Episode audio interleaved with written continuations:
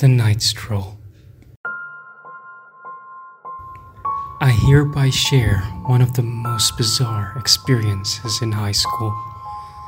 This was back in 2005. The night was cold and windy. It was 1 a.m. All 18 Boy and Girl Scouts candidates were awake. We were about to receive a challenge from our seniors. The job was simple walk alone in the dark with only a flashlight through posts spread all along the village. Approximately five kilometers of darkness and anxiety. I wasn't chosen first to go. I wasn't scared to be either. I got to be the fifth.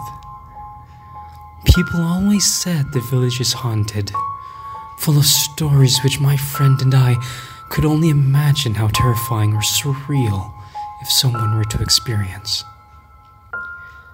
My waiting time was up.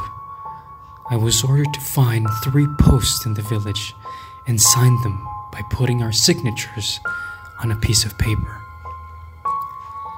I wasn't really overthinking the fear and the cold that entered my mind like a virus.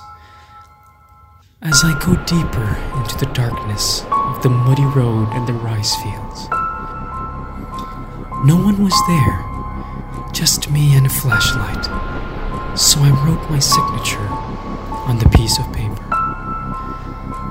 As I arrived at the second post, a cooling, very cold chill was felt under my sleeves, so I tried to pretend I didn't feel it and nonchalantly walked to the last post.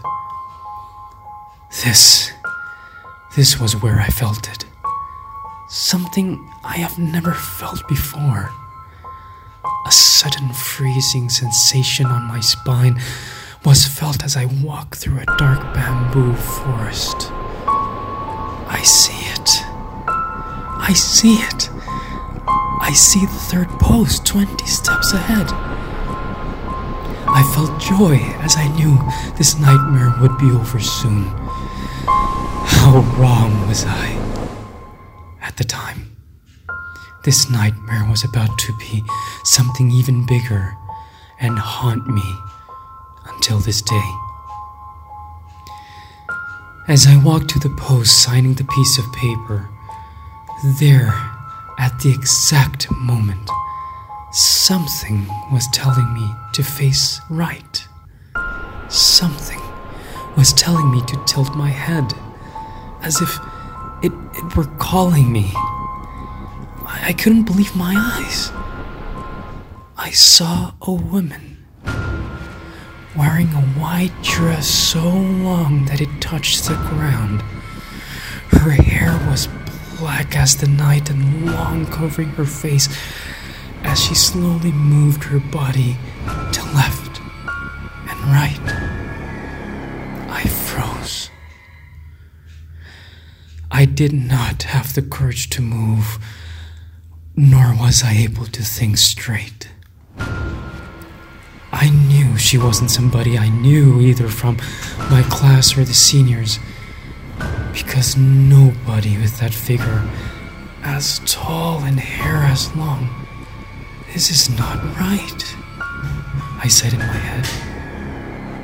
The woman started to make a sound. A sound from her mouth which I could not see, with her long hair covering her face.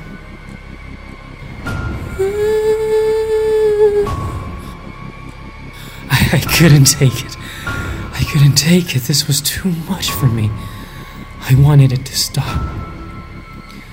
So I used every energy and courage that I had that night and walked even closer to the woman. I just wanted to say, please stop. I'm not here to bother you. That's all.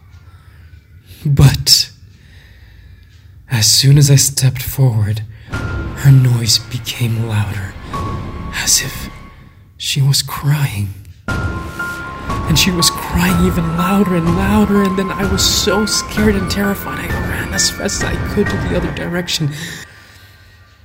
I was so scared that my foot stumbled on a rock so many times I don't even remember. I ran so fast to the first post and cleared the task.